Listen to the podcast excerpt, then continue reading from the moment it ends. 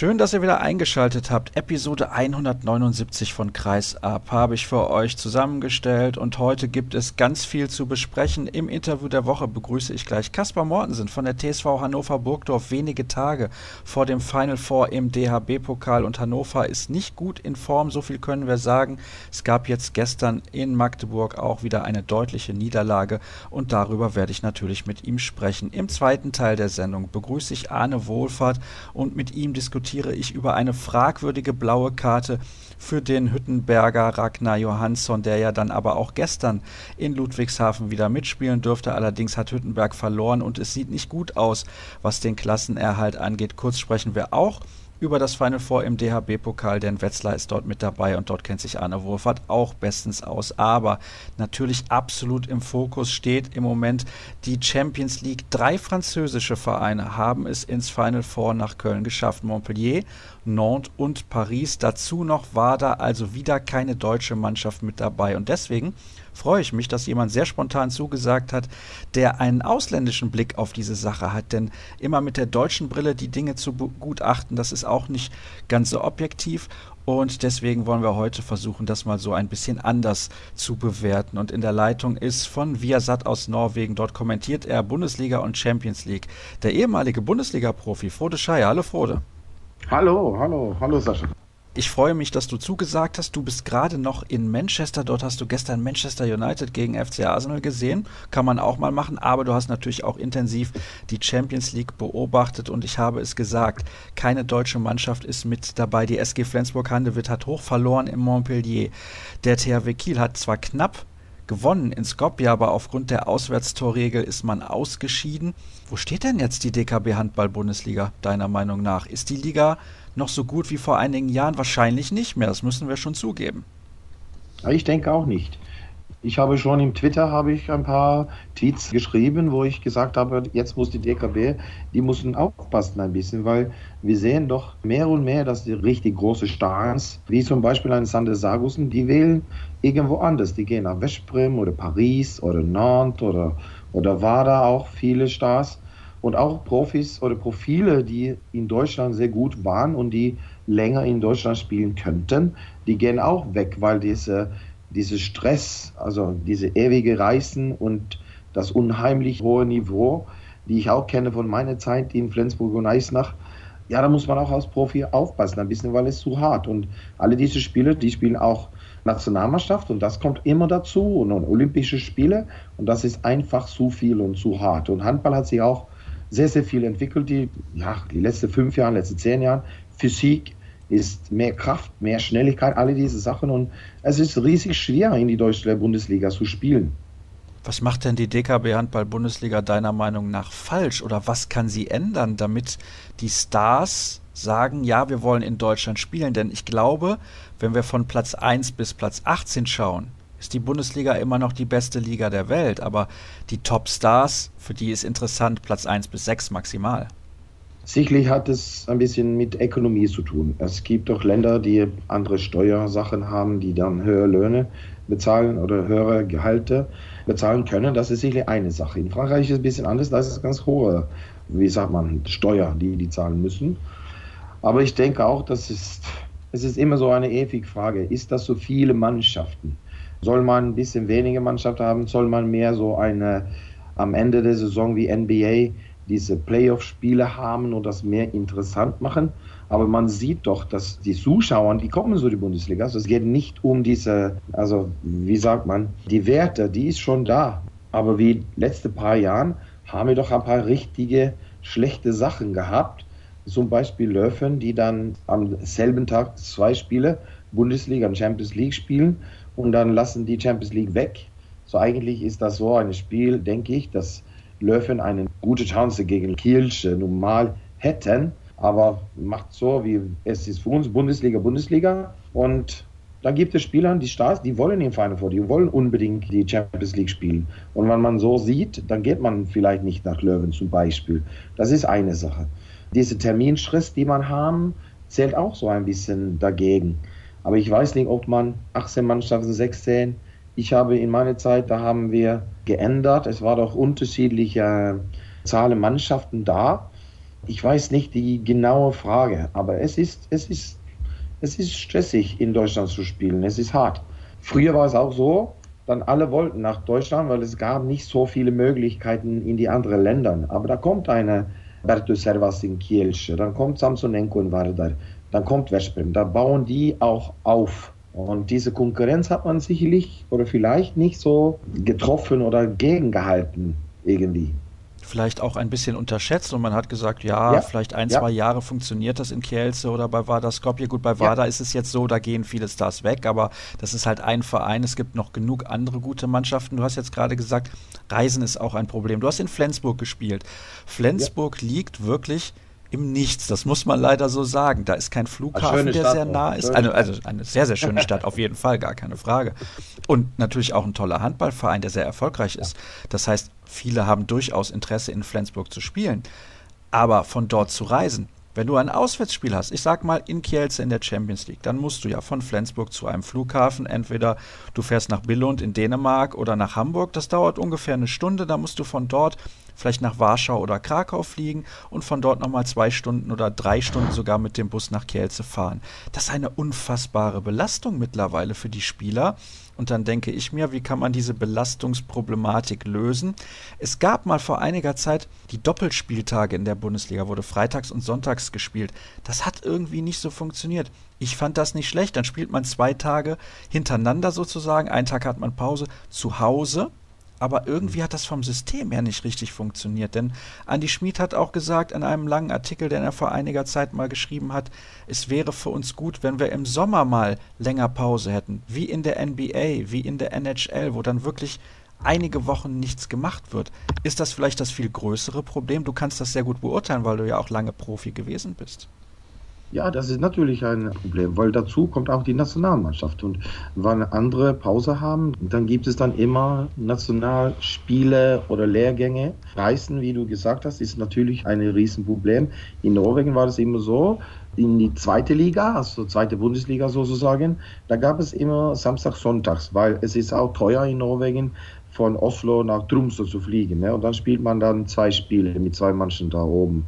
Ich habe gesehen, dieses Jahr war doch auch, oder letzte Wochenende war doch auch zweite Bundesliga, die haben doch diese Doppelspieltag gehabt, glaube ich. Es war doch freitags volle Runde und dann sonntags volle Runde. Aber naja gut, ob das funktioniert würde in die deutsche Bundesliga, weiß ich nicht. Dann spielt man jetzt Donnerstag und einige spielen Samstag, sonst spielt man dann sonntags. Also man hat doch versucht, auch gegen Medien, also gegen Fernsehen, wegen Fußball, hat man was versucht, so mehr in die, wie sagt man, Blickpunkt oder Fernsehzeit zu bekommen, weil Handball in Deutschland ist eigentlich so lokal und regional. Es ist nicht so groß national von der Presse her, meine ich. Ne? Aber wie gesagt, es ist klar, längere Pause. Ich habe immer gesagt, es gehört dazu, dass man vielleicht E M, W M nicht immer die zweite Jahr spielen, also jede zweite Jahr spielen sollten, vielleicht jede vierte Jahr, sodass man ab und zu nicht eine Europameisterschaft oder Weltmeisterschaft haben oder in einem Drei-Jahres-Zyklus oder sowas, weil es, es ist zu viel für die Spieler. Und da wählen die Ligen, wo es einfacher ist, wo es wie Miro geht nach Dänemark, wo alles so eine Stunde her, eine Stunde her, so alle Spiele. Und das ist schon viel, viel einfacher. Aber die Antwort habe ich doch nicht. Einzige ist vielleicht, einige Spieler spielen weniger. Und ich muss sagen, was die R F versuchen mit Champions League auf den Markt zu hören, ist super. Aber für die Spieler ist das doch unwahrscheinlich viel. Mit, was ist das, acht Mannschaften, dann spielt man Doppel und dann kommt Achtelfinale, Viertelfinale und dann die Final Four. Es ist schon fast eine Bundesliga-Saison, ne? Aber trotzdem, Frode, werden die Spieler weiterhin in dieser Champions League spielen wollen, egal wie viele Spiele da sind, oder nicht? Genau, aber da denke ich, eine Möglichkeit ist eigentlich Ökonomie, mehrere Spielern, wie Bayern München immer. Du hast immer eine hochkarätige Kader mit fast zwei, also alles doppelt, sodass du viel mehr wechseln können. Das ist vielleicht eine Möglichkeit, sodass die Spieler mehr regulieren können, die Belastung. Vielleicht, aber das kostet.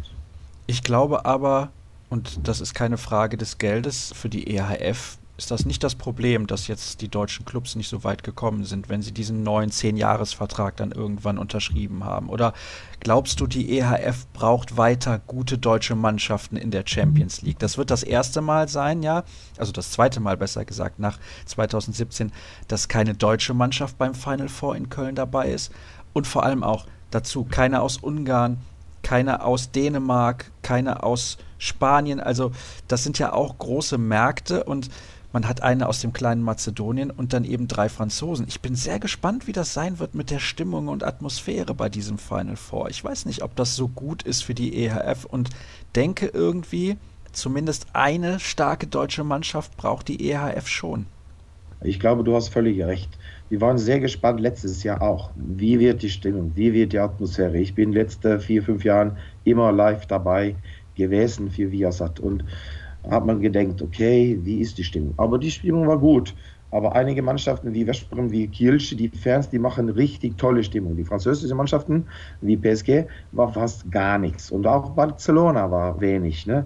Ich glaube, du hast völlig recht. Wir brauchen, wir brauchen die deutsche Liga. Wir brauchen deutsche oder mindestens eine Mannschaft, die richtig stark ist, die jedes Jahr im Final Four. Und ich denke auch, Kiel, wann die jetzt neu aufbauen, jetzt mit all diesen jungen Spielern, viel Verletzungen haben die gehabt die letzten Jahre. Flensburg wird immer da sein, die werden immer nördliche Spieler hinlocken, in Flensburg zu spielen. Löwen, also die bauen sehr, sehr gut auf für nächste Saison. Ich glaube, Löwen, wann Nikolai oder die Leitung sagen, wir wollen jetzt richtig was für die Champions League machen, dann glaube ich, die haben die Möglichkeit. Und Berlin, in Melsungen, in Hannover, passiert auch spannende Sachen. Ne? So, ich denke, es ist nicht goodbye für die deutschen Mannschaften. Dieses Jahr war ein bisschen Pech auf, weißt du? Du hast Kiel, die mit, also unentschieden eigentlich, dann ein Tor. Diese ein Tor, die verloren haben zu Hause, das war für mich eine Schiedsrichter-Sache. Die führen mit zwei Toren, dann kommt diese zwei Minuten gegen Winczek, ich fand die völlig falsch. Und da verlieren die drei null. Nilsson schmeißt den Ball über die Linie, die haben leere Tor machen und gewinnen mit einem Tor. Und dann gewinnen die mit einem Tor in Mazedonien, richtig stark. So, Kiel hätte da sein können. Und da hast du Löwen, okay, die haben gesagt, deutsche Bundesliga, dritten Mal in Folge zu gewinnen, das ist unsere Priorität. Und dann haben die Kielsche Spiel weggelassen eigentlich.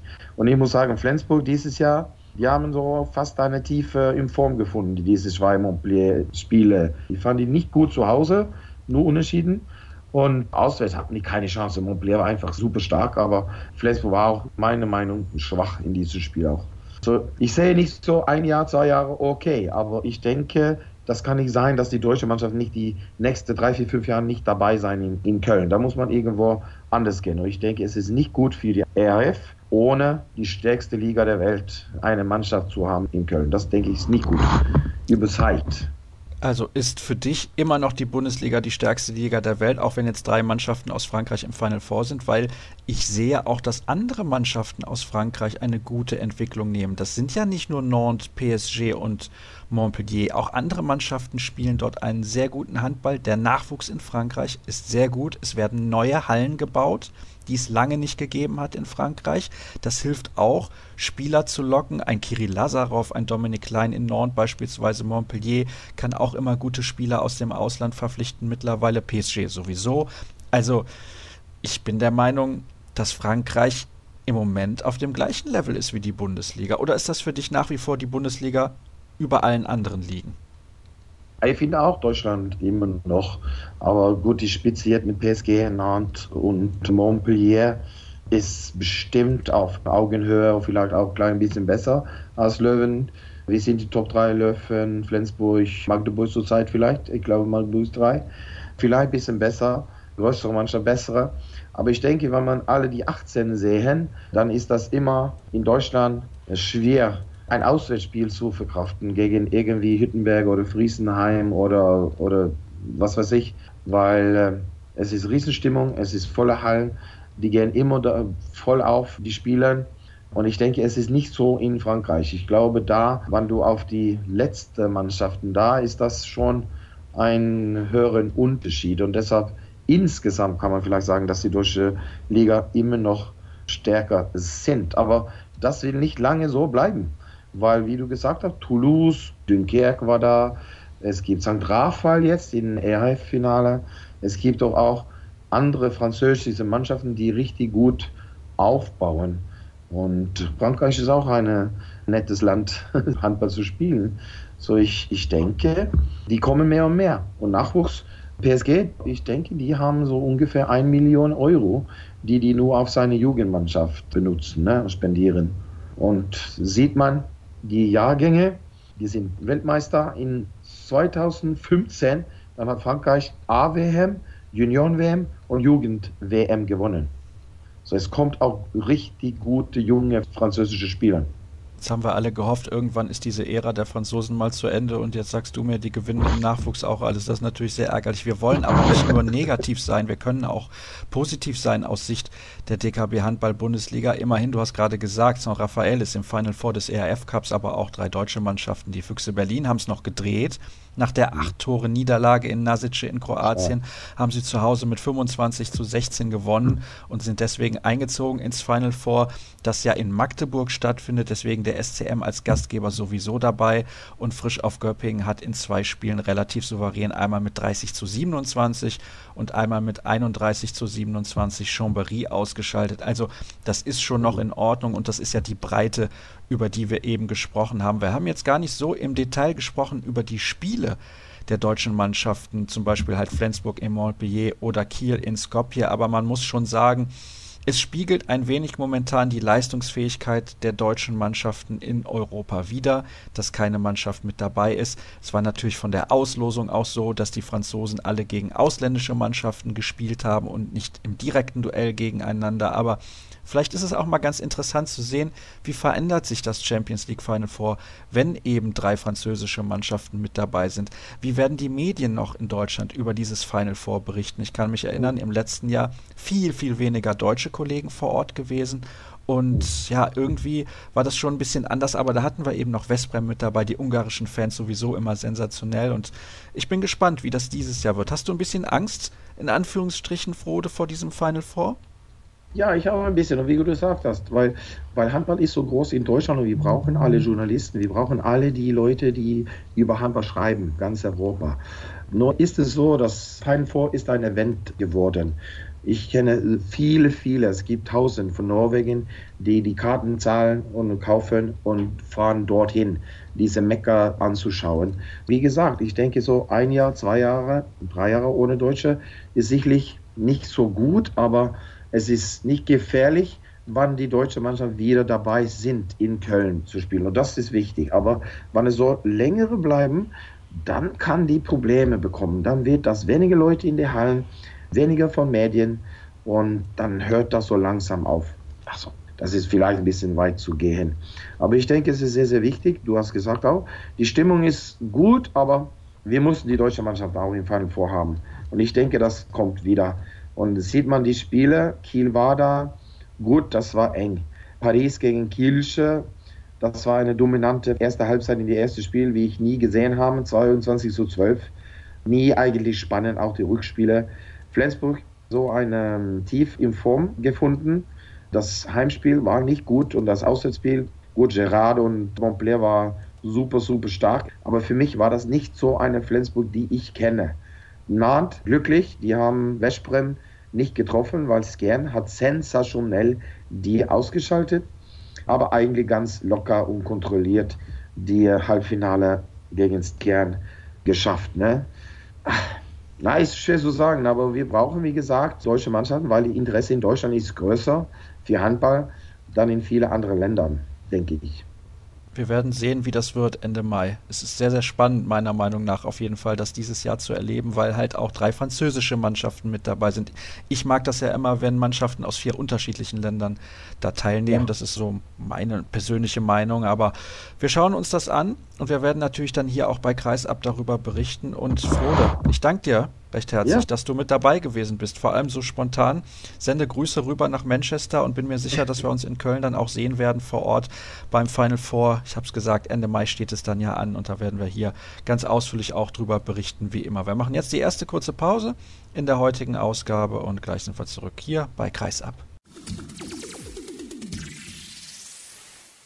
Vom internationalen Handball, obwohl der ja auch ein wenig mit der D K B-Handball-Bundesliga zu tun hatte, kommen wir zum nationalen Handball und wir beschäftigen uns jetzt mit dem Abstiegskampf. Es gab ganz, ganz interessante Ergebnisse am vergangenen Wochenende, denn es stand ein Spiel auf dem Programm zwischen den Eulen aus Ludwigshafen und dem T V Hüttenberg, das darüber entschieden hat, wer zumindest vorübergehend auf einen Nicht-Abstiegsplatz klettert und eventuell dann in der kommenden Saison auch weiter im Oberhaus mit dabei ist. Und außerdem beschäftigen wir uns in diesem Teil der Sendung noch mit dem Pokal-Final Four, das am kommenden Wochenende auf dem Programm steht.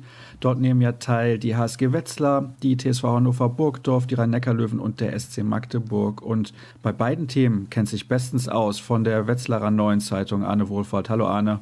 Hallo Sascha, grüß dich. Und zunächst schauen wir ja auf den Abstiegskampf. Du bist in Ludwigshafen vor Ort gewesen, aber ich möchte noch eine Woche zurückgehen. Da gab es die Partie zwischen dem T V Hüttenberg und dem H C Erlangen. Einige werden es mitbekommen haben. Ich denke, die meisten Hörer von Kreisab mit Sicherheit. Es gab eine rote bzw. sogar blaue Karte gegen den Hüttenberger Isländer Ragnar Johansson. Und das war eine Szene, wo er einen Schlagwurf angesetzt hat und seine Hand landete dann in der Folgebewegung im Gesicht von Andreas Schröder. Der wurde schwer verletzt und zunächst gab es dann, wie gesagt, die rote Karte und auch noch die blaue Karte hinterher. Was bedeutet eigentlich ein Spielsperre? Die Hüttenberger haben dann Einspruch eingelegt, dem wurde stattgegeben und meiner Meinung nach zu Recht. Ich bin ganz ehrlich, ich finde es sogar schon falsch, dort überhaupt eine Zeitstrafe zu geben. Wie siehst du das denn?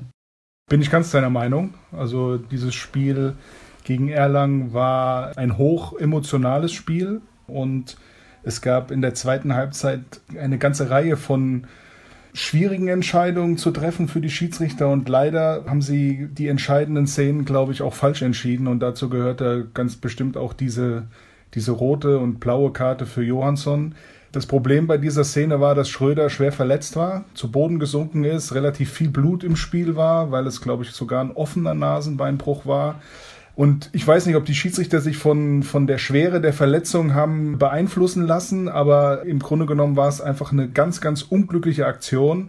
Und wenn wir im Handball anfangen, sowas zu bestrafen, egal ob jetzt mit zwei Minuten oder mit einer roten und blauen Karte, dann kommen wir, glaube ich, in große Schwierigkeiten, weil dann gibt es ganz, ganz viele Aktionen, die man abpfeifen muss.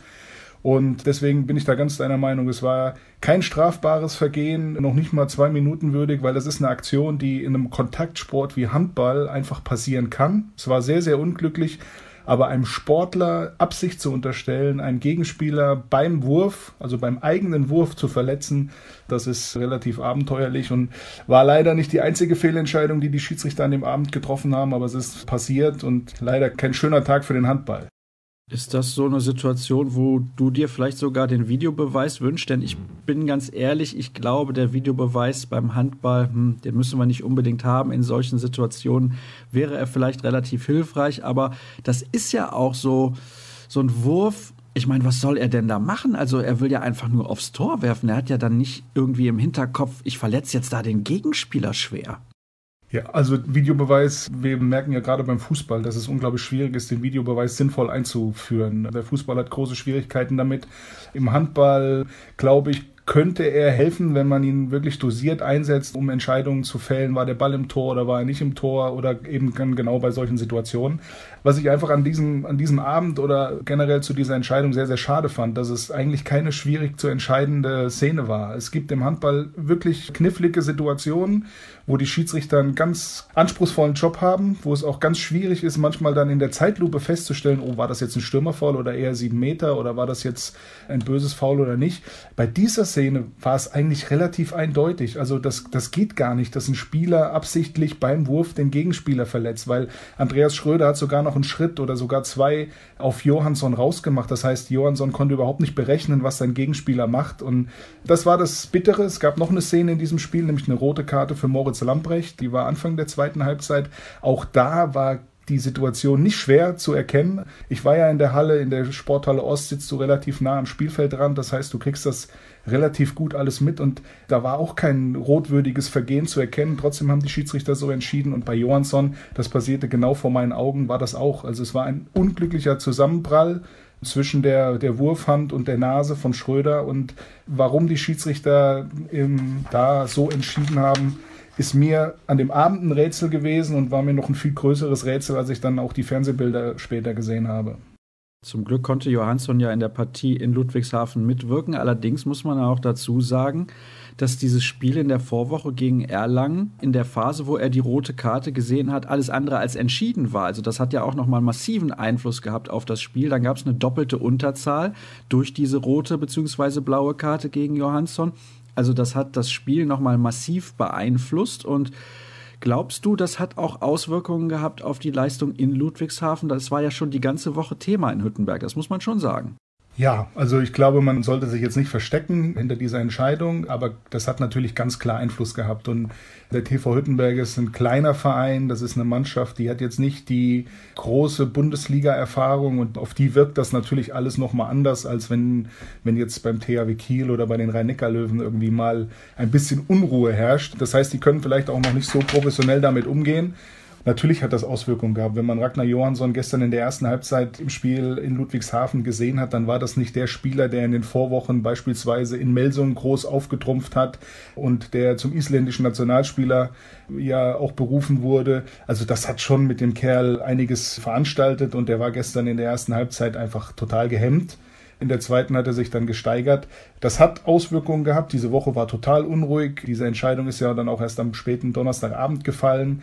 Aber natürlich ist es nicht so, dass man jetzt sagen kann, das war das alleinige Problem gegen Ludwigshafen, sondern die Mannschaft hat einfach gestern nicht am Leistungsoptimum gespielt und dementsprechend in Ludwigshafen dann auch verdient verloren. Wo du das Spiel jetzt schon ein bisschen konkreter angesprochen hast, achtundzwanzig zu zweiunddreißig, die Niederlage am Ende und den Kollegen Schmidt auf halb rechts hat man anscheinend überhaupt nicht in den Griff bekommen. Neun Tore hat er erzielt. War das auch so ein Knackpunkt, dass man sich sehr, sehr schwer auf ihn und seine Beweglichkeit einstellen konnte? Eigentlich normalerweise mit dieser aggressiven drei drei Deckung oder drei zwei eins, die Hüttenberg spielt, ist man sehr gut aufgestellt gegen bewegliche Spieler. Genau das war das Problem. Also die Abwehr hat nicht funktioniert. Emil Kotakic hat hinterher gesagt, wir haben ohne Abwehr gespielt. Und die Hüttenberger müssen einfach die Zweikämpfe gewinnen, wenn sie mit dieser Abwehrformation spielen. Und das ist ihnen nicht gelungen. Und das ist ihnen von Anfang an nicht gelungen.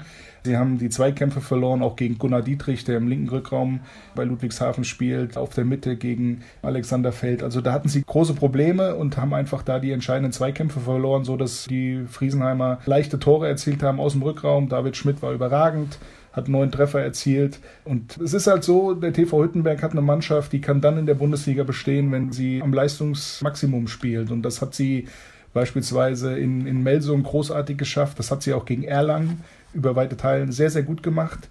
Aber eben gestern in Ludwigshafen ist ihr das nicht gelungen. Und dann gibt es eben Probleme oder dann hat die Mannschaft Probleme und hat dann auch Schwierigkeiten, eben einfach Spiele zu gewinnen.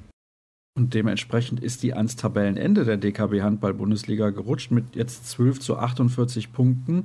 Der TuS Nettelstedt-Lübeck hat eine Partie weniger absolviert und auch die bessere Tordifferenz. Deswegen steht man auch, obwohl man genau wie Hüttenberg zwölf Punkte gesammelt hat, noch auf dem siebzehnten Tabellenplatz und eben die Eulen. Jetzt der sechzehnte und wären damit momentan gerettet. Gummersbach hat auch noch ordentlich Probleme nach der Niederlage am vergangenen Donnerstag zu Hause gegen G W D Minden, zweiundzwanzig zu vierundzwanzig verloren. Schauen wir mal ein wenig auf den Spielplan der Hüttenberger. Da gibt es noch drei Heimspiele jetzt in Serie gegen Lemgo, gegen Magdeburg und eben gegen den VfL Gummersbach. Das muss auf jeden Fall gewonnen werden, dieses Spiel. Lemgo, eine Mannschaft, die man zu Hause vielleicht schlagen kann. Ich sehe es nicht. Siehst du es, Arne? Ja, also Lemgo ist jetzt das nächste Heimspiel nach dem Final Four und da steht die Mannschaft natürlich jetzt unter Druck. Also das ist klar, das ist ein Muss-Spiel. Dadurch, dass man jetzt gegen Ludwigshafen verloren hat, ist es so, dass dieses Spiel gewonnen werden muss, um eine theoretische Chance auf den Klassenerhalt zu haben. Dann kommt das Heimspiel gegen Magdeburg. Ich glaube, da brauchen wir jetzt nicht so viel Fantasie zu entwickeln. Das wird nicht gewonnen werden können. Und dann kommt eben das Heimspiel gegen Gummersbach. Das könnte natürlich so eine Art Finale werden, wobei Gummersbach vorher noch das Heimspiel gegen Lübeck hat, also da haben die sicherlich die Möglichkeit, das zu gewinnen. Der T V Hüttenberg muss zwei Heimspiele gewinnen und dann könnte das für den Klassenerhalt reichen. Aber wir wissen alle, dass natürlich der Druck jetzt zunimmt und dass dann diese Spiele einfach eine, eine ganz eigene Geschichte bekommen, dass die Spieler natürlich auch dann ganz viel nachdenken vorher und dass sie wissen, dass sie jetzt unter Zugzwang sind. So dieses befreite Aufspielen, was sie beispielsweise in Melsungen hatten, das ist jetzt nicht mehr gegeben. Und ich wünschte es dem T V Hüttenberg, dass er seine Lockerheit irgendwie behält, weil im Grunde genommen hat die Mannschaft ja nichts zu verlieren. Sie war von Anfang an der große Favorit auf den Abstieg. Und dass sie jetzt vier Spieltage vor Schluss nur ein Punkt hinter dem ersten Nicht-Abstiegsplatz sind, ist im Grunde genommen schon ein Riesenerfolg für diesen Verein. Aber trotzdem, jetzt will natürlich auch irgendwie jeder das schaffen. Und wie gesagt, dann steigen die Erwartungen, dann steigt der Druck. Und ich bin mal gespannt, wie die Mannschaft damit umgeht. Am letzten Spieltag geht es übrigens zu den Füchsen aus Berlin. Und auch da ist es relativ unwahrscheinlich, dass man mit einem Punkt oder sogar zwei Punkten wieder nach Hessen nach Hause fährt. Und daher dieses Heimspiel vor allem gegen den VfL Gummersbach am siebenundzwanzigsten Mai sehr, sehr wichtig und übrigens sehr schade. D K B-Handball-Bundesliga ist der gleiche Tag, an dem das Finale in der Champions League ausgetragen wird. Ich finde es nach wie vor überhaupt nicht gut, dass man da nicht in der Lage ist, diese Spiele zumindest dann auch, wo es jetzt diesen neuen Spielplan gibt und diese neue Idee, alles irgendwie zu vereinheitlichen, sämtliche Partien am Donnerstag auszutragen. Aber gut, das ist nur meine persönliche Meinung. Wechseln wir noch mal kurz zum Abschluss dieses Teils der Sendung das Thema und schauen voraus auf das Final Four im D H B-Pokal, das ja am kommenden Wochenende in Hamburg ausgetragen wird. Die H S G Wetzlar, ich habe es eben schon gesagt, ist mit dabei und trifft auf die T S V Hannover-Burgdorf, die sich definitiv in einer Formkrise befindet. Das muss man sagen, wenn man die Ergebnisse der letzten Wochen beobachtet hat. Und daher die Frage an dich, Arne. Ist Wetzlar im Halbfinale eventuell sogar leichter Favorit in der aktuellen Situation? Das würde ich nicht sagen. Also ich glaube, dass die Möglichkeiten bei Hannover-Burgdorf nach wie vor größer sind als bei der H S G Wetzlar. Aber du hast natürlich recht. Hannover hat aus den letzten acht Spielen nur drei gewonnen. Hat gerade auswärts große Schwierigkeiten gehabt. Haben in Wetzlar verloren, haben in Erlangen verloren, haben jetzt sehr, sehr deutlich in Magdeburg verloren. Das ist natürlich ein Spiel, wo sich zwei Mannschaften treffen, die wahrscheinlich auf Augenhöhe agieren. Trotzdem sehe ich Hannover immer noch ein bisschen im Vorteil, weil sie einfach die höhere individuelle Qualität haben. Also Kai Häfner hat im Moment, glaube ich, Schulterprobleme, aber trotzdem ist das natürlich ein Wahnsinnsspieler, der so eine Partie auch alleine entscheiden kann. Sie haben mit Patreil, mit Atman, der wahrscheinlich im Final Four wieder mitwirken kann, mit Morten Olsen, mit den beiden Kreisläufern Brozovic und Pevnov, mit Mortensen und den beiden Torhütern einfach eine hohe individuelle Klasse. Und ich glaube, dass Hannover schon in der Lage sein wird, für dieses eine Spiel am Samstag alle Kräfte zu bündeln und sich voll konzentrieren kann. Und die H S G muss es im Grunde genommen so angehen, dass sie Außenseiter sind, dass sie nichts zu verlieren haben, dass sie eben auch einfach diese Lockerheit sich bewahren. Und dann haben sie sicherlich eine Chance, wenn der Torwart funktioniert, also wenn Benjamin Buric oder Nikolai Weber eben einfach einen, einen großartigen Tag haben, dann können sie dieses Spiel gewinnen. Also ich Ich sehe sie absolut nicht chancenlos, glaube aber, der Favorit ist nach wie vor Hannover-Burgdorf. Und im zweiten Halbfinale treffen die Rhein-Neckar-Löwen auf den S C Magdeburg. Das wird ein absoluter Knaller, finde ich. Ja, also man braucht jetzt auch nicht irgendwie drum rumreden, das ist eigentlich das vorweggenommene Endspiel. Das sind vielleicht im Moment die beiden formstärksten Mannschaften in der Liga. Also Magdeburg hat eine, ja, eine Wahnsinnsserie in der Liga hingelegt. Können für meine Begriffe auch noch den zweiten Platz belegen, wenn sie sich von ihrem eigenen Final Four oder jetzt diesen Pokal-Final Four nicht aus dem Rhythmus bringen lassen. Also wenn sie diese Fokussierung in der Liga behalten, dann traue ich ihnen zu, am Ende Zweiter zu werden. Und die Rhein-Neckar-Löwen haben jetzt eine richtig lange Pause gehabt. Also sie haben in Hannover gespielt und bis zum Final Four sind das über zwei Wochen Pause, die sie haben. Und da bin ich mal gespannt, wie sie damit umgehen, weil das ist ja etwas, was sie so gar nicht kennen. Das kann ja ein Vorteil sein, dass man seine Kräfte schonen kann, kann aber auch ein Nachteil sein, dass man so ein bisschen aus seinem Rhythmus kommt. Und die Löwen müssen natürlich gegen den S C Magdeburg wirklich am Optimum spielen, um ihn zu bezwingen. Und ich glaube, dass das ein ganz, ganz tolles Handballspiel wird und dass es eins wird, was auch wahrscheinlich erst in der Schlussphase entschieden wird. Wer wird Pokalsieger zweitausendachtzehn? ähm... Wenn ich mich jetzt so festlegen würde, auf, aufgrund des Löwenfluchs glaube ich, dass der S C Magdeburg sich durchsetzt und dann auch das Finale gewinnt. Okay, das ist ja eine klare Aussage, so wie wir das hier mögen bei Kreisab. Und übrigens, einer der Spieler der Rhein-Neckar-Löwen hat die freie Zeit genutzt und ist kurzfristig ins Bergische Land gereist, nämlich Raphael Baena. Der wechselt zum Bergischen H C, genau wie Jeffrey Buhmhauer. Also der Aufsteiger aus Solingen bzw. Wuppertal hat sich schon sehr, sehr gut aufgestellt für die kommende Spielzeit, wie ich finde. Und ich kann mir schwer vorstellen, mit dem Kader, den man da mittlerweile zusammen hat, da haben wir ja auch letzte Woche schon drüber gesprochen, dass man wieder zurück muss in die zweite Bundesliga. Also es wird für die Mannschaften, die in dieser Saison den Klassenerhalt schaffen, in der nächsten Saison vielleicht mal noch ein Stück schwieriger als in der aktuellen. Arne, vielen Dank was deine Einschätzung angeht. Das soll es gewesen sein mit allem rund um die D K B-Handball-Bundesliga und das Final Four im D H B-Pokal. Wir machen nochmal eine kurze Pause und dann begrüße ich gleich im Interview der Woche Kasper Mortensen. Wir kommen zum Interview der Woche und ich freue mich, dass er mit dabei ist, denn seine Mannschaft ist momentan in einer kleinen Formkrise. Ich bin sehr gespannt, was er dazu sagt, denn Hannover hat ja noch große Ziele am kommenden Wochenende. Wir haben eben darüber gesprochen, steht das Final Four im D H B-Pokal an. In der Leitung ist Kasper Mortensen. Hallo Kasper. Hallo Sascha. Ja, was ist denn schiefgelaufen gestern in Magdeburg? Ihr habt hoch verloren. War einfach nicht euer Tag, kann man das so sagen? Ja, kann man einfach sagen, das war nicht unser Tag. Wir haben nicht ordentlich in das Spiel reingekommen. Von Anfang des Spiels haben wir, ich glaube, wir waren mit sieben drei hinten nach fünf sechs Minuten. Und von diesem Moment hat Magdeburg einfach nicht zurückgeguckt und, und wir waren schlecht drauf. Wir haben gar nicht gekämpft und unsere Abwehr war, war nicht optimal. Sowieso unser Angriff auch nicht so. Das war leider nicht unser Tag gestern, aber jetzt gibt Full Focus auf Final Four. Der S C Magdeburg kann überragend spielen. Wenn die einen guten Tag haben, sind die ja eine der absoluten Spitzenmannschaften, finde ich, nicht nur in Deutschland. Also das kann schnell gehen, wenn man da den Start ein bisschen verpasst. Ja, und vor allen Dingen auch, wenn du in G C Arena spielst vor sieben, acht, neuntausend Zuschauern, dann ist die Halle heiß. Und wenn, wenn S C Magdeburg kriegt dann einen so einen überragenden Start wie gestern, dann, dann wird die Halle noch heißer. So. Für uns im Moment haben wir nicht die nötigen Vertrauen und Selbstbewusstheit, dass wir können so ein Spiel umdrehen, Auswärtsspiel.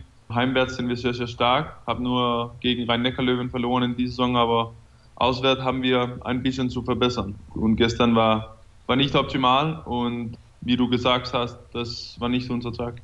Wenn ich jetzt überlege, wie ihr in der letzten Rückrunde gespielt habt, da habt ihr ja zwei Unentschieden geholt und den Rest der Spiele verloren.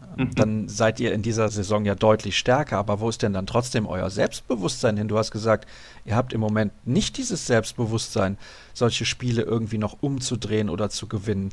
Denn meiner Meinung nach spielt ihr eine sehr gute Saison. Ja, wir haben, das stimmt, wir haben eine gute Saison gespielt, aber im Moment haben wir ein bisschen nach runtergefallen. Im Moment sind wir auf Platz sechs in die Tabelle mit einundvierzig Punkten und wir wollen einfach mehr. Und das liegt darum, dass, dass wir sind auf die Meinung, dass wir können jeder Gegner schlagen, aber wir wissen auch, dass wir können gegen jeder Gegner verlieren. Und, und deswegen haben wir jetzt in drei Spiele verloren und dann sind wir nicht so mental stark genug, dass wir denken, okay, jetzt sind wir sieben drei hinten, jetzt kämpfen wir mit alles, was wir können und dann drehen wir das Spiel um. Da sind wir einfach nicht. Da waren wir in die Hinrunde, wo alles hat geklappt für uns. Und wir haben auch, ja, wie du gesagt hast, eine gute Saison gespielt, aber wir wollen einfach mehr. Und dann, ja, aber diese drei Spiele sind in die Vergangenheit und jetzt gucken wir nach vorne und hoffentlich lernen wir von all den Fehlern, wir haben gemacht. Aber, aber gestern war, war eigentlich sehr, sehr schlecht von uns, weil wir haben gar nicht gekämpft und, und da ein Moment ins Spiel, wo wir waren mit zehn Tor hinten, sahen wir auch wie A-Jugendspielern und für uns ist das nicht okay. Du kannst in Magdeburg verlieren, das ist okay, aber du kannst nicht verlieren mit zehn Toren, ohne Dampf und ohne Kampf und ohne Energie, das geht einfach nicht. Ist bei euch dann einfach so ein bisschen die Luft raus, weil ihr seht, in der Bundesliga, nach hinten kann eigentlich nichts mehr passieren. Ihr werdet mindestens Sechster. Nach vorne könnte es schwierig werden, noch einen Platz oder zwei nach oben zu klettern. Weil ich denke immer so, ich bin ja nie Leistungssportler gewesen, aber du bist ja ein Leistungssportler. Du gehst in ein Spiel und willst das Spiel auf jeden Fall gewinnen, egal wie es in der Tabelle aussieht, oder nicht? Ja, auf jeden Fall. Also meine Ambitionen für meine Karriere und auch wenn ich mit Nationalmannschaft bin, ich will einfach jedes Spiel gewinnen und ich bin wahrscheinlich eine von den Mannschaften, die meistens enttäuscht ist, wenn wir verlieren. Und deswegen ist auch harder für mich jetzt sagen, dass wir haben einfach nicht gekämpft gestern. Das war das, was ich am schlimmsten fand, weil wie gesagt, das ist okay zu verlieren in Magdeburg. Die sind gut drauf, die haben nicht in fünfzehn oder sechzehn Spiele verloren und die sind heiß im Moment und eine der besten Mannschaften in der Bundesliga. Aber, aber wir waren einfach nicht unser D N A gestern, wie wir haben so gespielt in den letzten acht Monaten und das fand ich sehr, sehr enttäuscht. Und jetzt am Samstag, am kommenden Samstag geht es nach Hamburg, wo du ja auch mal gespielt hast beim H S V, als es den noch gegeben hat, zum D H B-Pokal-Final vor. Ihr spielt gegen die H S G Wetzlar. Vor drei Monaten hätte ich gesagt, ihr seid klarer Favorit, dieses Spiel zu gewinnen. Auch wenn Wetzlar eine gute Mannschaft hat und einen sehr, sehr guten Trainer natürlich auch. Wie sieht mhm. das denn jetzt aus? Ist das nur noch ein fünfzig fünfzig Spiel? Ja, gute Frage. Ich finde Wetzlar eine überragende Mannschaft. Wir haben vor zwei Monaten, glaube ich, in Wetzlar verloren mit zwei, drei Toren.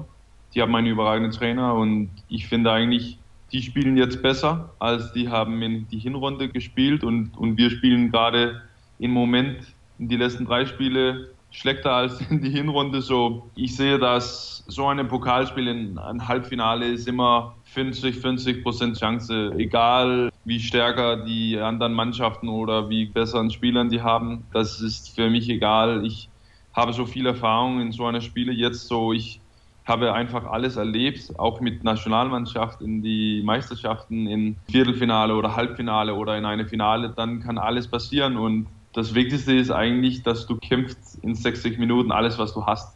Dann kannst du Fehler machen, aber das ist ein Mentalspiel auch in so einem Kampf und das müssen wir ja schauen, aber ich sehe das wie ein fünfzig fünfzig Prozent Spiel. Du hast jetzt eben schon gesagt, du hast bei E M und W M gespielt, du hast ja auch bei Olympia gespielt und dort die Goldmedaille gewonnen. Ich denke mir, vor so einem Finale dann, Rio zwanzig sechzehn, da ist man schon, ja, nervös, vielleicht kann man auch schlecht schlafen, man macht sich viele Gedanken, aber man freut sich natürlich auch auf so ein Spiel, weil das hat man vielleicht nur einmal in der Karriere. Wie groß ist denn bei dir die Freude auf dieses Pokal-Final Four jetzt in Hamburg? Denn es ist ja auch klar, vielleicht wird es das letzte Final Four im D H B-Pokal in deiner Karriere sein. Ja, das kann sein. Ich habe eigentlich nicht so viel über das gedacht, weil mein Fokus hat die Bundesliga mit meiner Mannschaft gewesen, aber, aber in so eine... So eine Spiele muss man sich richtig, richtig gut vorbereiten.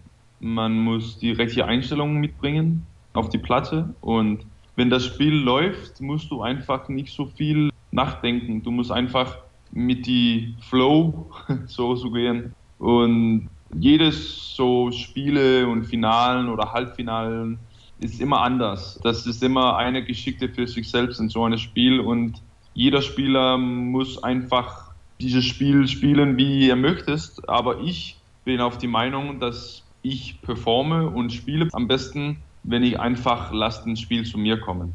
Das hört vielleicht auf wie eine Klischee, aber für mich ist es einfach, ich vorbereite mich und gucke viel Video auf den Gegner und so weiter, aber jedes Spiel ist verschiedene und dann muss man einfach schauen und wichtig ist, dass man in die ersten Minute sich gut fühle und die Energie ist gut und dann machst du ein Tor, dann bist du gut drauf, die Selbstbewusstheit steigt und dann musst du einfach alles geben und alles kämpfen und dann nach den sechzig Minuten muss die Tank komplett leer sind und dann hoffen man einfach, das reicht.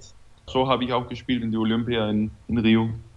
Also das Problem sind die Journalisten, die immer nachfragen, wie das eigentlich ist.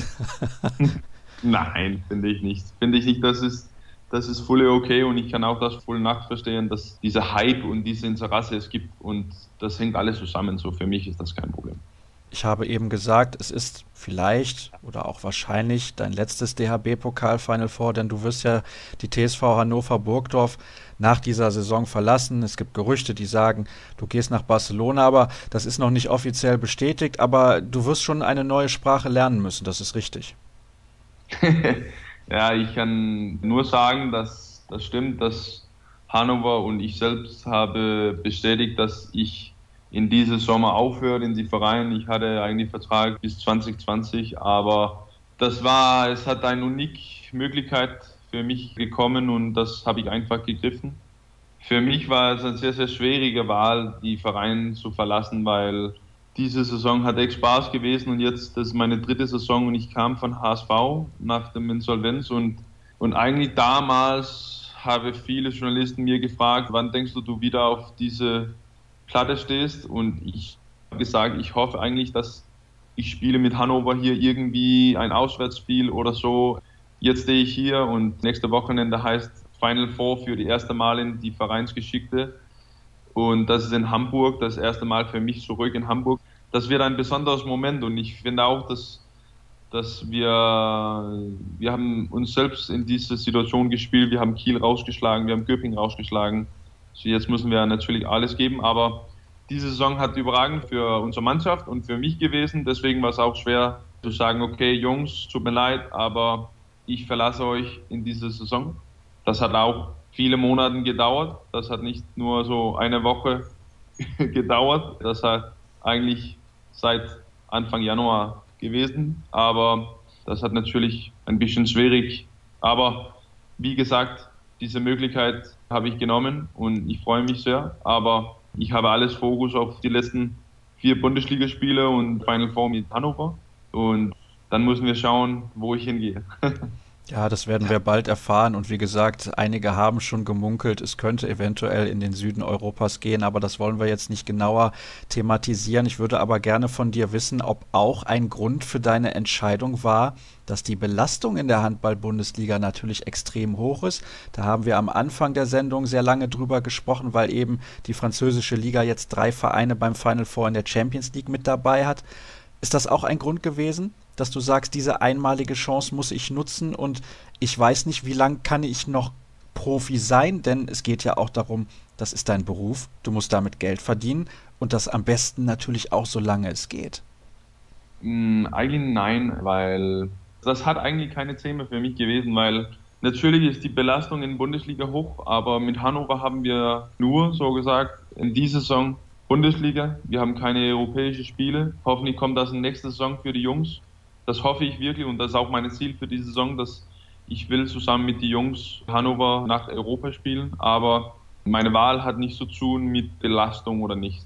Das ist eigentlich, weil das hat ein Kindtraum gewesen, seit ich sehr, sehr jung war und ja, nicht so viel zu tun mit der Belastung, aber natürlich ist die Belastung in der Bundesliga höher, aber ich bin Außenspieler und kriege nicht so viel Kontakt als die Rückraum- und Kreisspieler, aber natürlich, wenn lass uns sagen, dass wir haben wie Flensburg, Rhein-Neckar, Kiel, Magdeburg, Europa diese Saison, dann hat eine Riesenbelastung für mich gewesen, weil ich habe auch jedes Januar Meisterschaft mit der Nationalmannschaft und wenn ich nach Lehrgang gehe, kann ich auch hören und verstehen von den Jungs, die wie Europa spielen und Verein in der französischen Liga oder Bundesliga spielen, dass die sind einfach sehr, sehr viel unter Druck. Von die Arbeitgeber für Nationalmannschaft wollen auch frische Spieler haben und die besten Spieler für die Meisterschaft haben und so weiter. So. Aber für mich hat das nicht ein Thema gewesen. Ja, das ist ja sehr, sehr interessant. Das hätte ich nicht gedacht. Aber in Hannover habt ihr natürlich auch einen großen Vorteil. Die Lage der Stadt. Ihr habt sehr viele Vereine, wo ihr nicht so weit fahren müsst. Also Magdeburg, Kiel, Flensburg, dann habt ihr da Minden, Lübeck, Lemgo. Das ist alles nicht so weit. Also für euch ist das mit der Reise, glaube ich, nicht so schwierig. Und wenn ihr in Europa spielt, Hannover hat auch einen Flughafen. Also das ist schon von der Lage her nochmal ein Unterschied, beispielsweise zu den beiden großen Clubs im Norden in Deutschland. Du hast eben Hamburg erwähnt und du hast ja beim H S V gespielt und du hast gesagt, du bist aus der Insolvenz dort gekommen. Hattest du damals ein bisschen Angst um deine berufliche Zukunft eigentlich? Ähm, natürlich war es ein sehr, sehr schwieriger Moment. Ich kann deutlich erinnern, dass Hans Lindberg und ich habe nach Polen mit Nationalmannschaft für E M gegangen mit einer sehr, sehr guten Laune. Und wir waren eigentlich sehr selbstbewusst, dass der Verein wird gerettet. Und damals waren wir, ich glaube, Dritter in die Tabelle. Wir haben nicht zehn Spiele in Folge verloren, trotzdem keine Gehalt in zwei, drei Monaten, aber dann kam diese Insolvenz und, und für mich war das ein Riesenschock, weil ich habe nicht das erwartet, auf keinen Fall. Aber dann musste meine Berater natürlich äh, für mich arbeiten und das war natürlich schwer. Aber Hannover kam sehr, sehr früh und für mich war das natürlich sehr, sehr schön. Ich glaube, ich, ich bekam die Meldung für Insolvenz und dann zwei, drei Tage später bekam ich einen Anruf von meinem Berater, dass Hannover interessiert in mich war. Ich hatte auch einen anderen Verein, aber für mich war das ein gutes Match für beiden Parten, weil Hannover liegt in der Nähe von Dänemark und meine Frau arbeitet noch in Dänemark. Sie ist Journalistin und Moderatorin für dänische Fernsehen. Und das war wichtig für mich, dass ich nicht lange weg hat gegangen. Und ich fand auch die sportliche Leistung, was Hannover hat, hat gebracht in die vergangene Saison. So, das war sehr, sehr gut. Also, das war ein gutes Match, aber natürlich hast du immer diese Gedanken in deinem Kopf, wo geht die Reise hin? Und das war auch schwer, weil in Hamburg war echt Spaß, aber ich bin sehr, sehr froh, dass Hannover kam und jetzt, wie gesagt, ich spiele meine dritte Saison hier jetzt und diese Saison hat die beste gewesen für, für Hannover und wir haben Geschichte geschrieben und für mich persönlich hat auch meine beste Saison in meiner Karriere gewesen. So, ich bin sehr glücklich, dass, dass die Wahl auf Hannover hat damals gegangen. Wie kann man eigentlich noch Leistung bringen und auch vielleicht beim Training gute Laune haben, wenn man zwei, drei Monate kein Gehalt bekommt? Also das stelle ich mir schon ja. sehr, sehr schwierig vor. Ja, wir hatten eine überragende Mannschaft, wo das war nicht neu für, für die Mannschaft und für die Jungs, dass die Gehalt nicht kam oder die Gehalt zu spät kam. Und das war ein Riesenvorteil, weil wenn das erste Mal war, da glaube ich nicht, es hat so gegangen, dass wir haben zehn Spiele in Folge gewonnen. Aber ich konnte merken, das war bekannt, dass, dass die Jungs vielleicht zehn Tage später die Gehalte bekamen. So hat es auch viele Jahre, bevor ich kam, in zwanzig fünfzehn gewesen. So. Und dann haben wir sehr, sehr gut Chemie und gute Laune in die Mannschaft. Das waren gute Jungs. Das war ein überragender Trainer, Michael Biegler. Und der hat auch gesagt zu uns, dass Jungs, wenn ihr habt Probleme mit Geld oder Rechnungen muss bezahlen, ihr habt kein Geld, dann kommt einfach zu mir. Und für mich war das ein äh, riesen so Vertrauensmoment und dann wolltest du auch alles geben für ihn und für die Jungs und für die Zukunft, weil wir waren einfach so, dass in die Einstellung, dass wir kämpfen für unsere Zukunft. So deswegen haben wir auch alles gegeben und wir haben vor zehntausend, elftausend Zuschauern in die Barclaycard Arena gespielt und also hoch gewonnen. So wir haben, wenn du stillst auf die Grenze, wo du keine Gehalt kriegst und du denkst, ich muss gut spielen, du musst Leistung bringen, weil anders geht nicht. Dann machst du einfach, was du kannst. Ja, so ist. Ich finde es sehr bemerkenswert. Interessante Geschichte, da könnten wir jetzt noch ein bisschen länger drüber sprechen. Ich habe aber noch zwei, drei andere Fragen und eine natürlich, da kommen wir nochmal zurück auf die Champions League. Drei französische Mannschaften ja. im Final Four. Was sagst du denn dazu? Keine deutsche Mannschaft jetzt zum zweiten Mal in Folge in Köln mit dabei. Wie siehst du diese Entwicklung? Ja, das ist vielleicht nicht eine gute Entwicklung, aber ein Zeichen, dass die französischen Liga stärker und stärker sind und dass die Belastung ist höher geworden in die Bundesliga und dass die besten Spieler in die Bundesliga kehrt nach anderen Ländern und anderen Vereinen. Wir hat vielleicht mehr Geld und die Belastung ist weniger. Ein gutes Beispiel ist auch Rasmus Lauge jetzt in Flensburg. Er ist im Top-Level in seiner Karriere. Er ist die Hauptspieler für Flensburg, aber ist die Belastung mega hoch. Und ich glaube, wenn, wenn Veszprém kommt mit so einem Angebot und er kriegt mehr frei und für seine Familie sagt, okay, dann macht er das. Und das ist vielleicht nicht ein gutes Zeichen, dass die besten Spieler gehen weg. Das sieht man eigentlich auch ein bisschen auf die Nationalmannschaften jetzt, weil die besten Spieler sind sehr, sehr viel unter Druck. Und die Vereine, die müssen zwei Spiele pro Woche spielen. Wenn du guckst auf Mikkel Hansens Kalender, die letzten fünf Jahren ist das unfassbar und eigentlich ein Mirakel, dass er hat nicht mehr verletzt gewesen, als er ist. Und das Problem ist auch, dass E H F und I H F wollen einfach nicht zuhören, was die Spieler sagen. Das ist das Problem. Oh, ich würde mich sehr gerne mal mit einer Gruppe von Spielern zusammensetzen und Spiel. mit den Verantwortlichen der E H F und das ausdiskutieren, das kann ich dir sagen. Ja, aber du hast jetzt gerade natürlich auch die Nationalmannschaft schon angesprochen. Ihr habt nächstes Jahr nicht nur die deutsche Mannschaft, auch die dänische, eine Heimweltmeisterschaft. Seid ihr einer der großen Favoriten, weil ihr zu Hause spielt, oder ist dann auch wieder der Druck ein Problem? Denn ich bin mir nie sicher, wie ich das bei euch einschätzen soll. Skandinavier finde ich immer, die sind bei allem sehr, sehr locker, aber vielleicht beim Sport dann nicht, weil der Druck der Öffentlichkeit so groß ist? Nein, ich finde eigentlich, also ich war auch dabei, wenn wir waren heimwärts in zwanzig vierzehn in Dänemark, wo wir haben ins Finale gekommen und verloren gegen eine bessere Mannschaft in Frankreich. Aber für uns ist das nicht unbekannt, dass wir unter Druck sind. Weil wir erwarten für uns selbst, dass, dass wir sind in die letzten vier Nationen und dass wir nach Halbfinale kommen, jede Meisterschaft.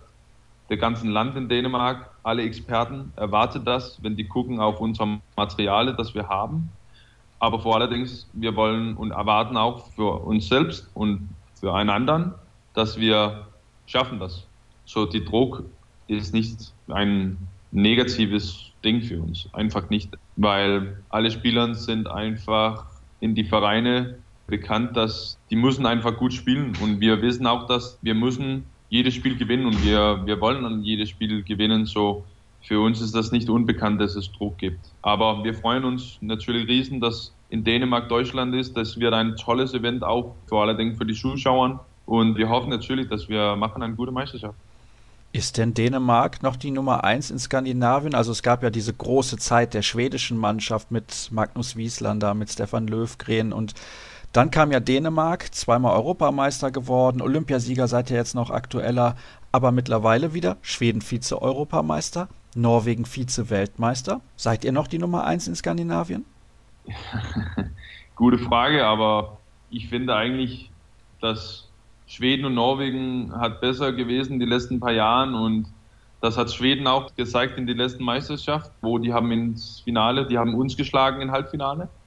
So, ich finde eigentlich, dass die skandinavischen Länder nicht nur Dänemark ist, dass die Niveau hat besser gewesen für Schweden und Norwegen und das freut mich riesen, dass es nicht nur Dänemark gibt. Aber wer ist besten, kann ich und will nicht sagen.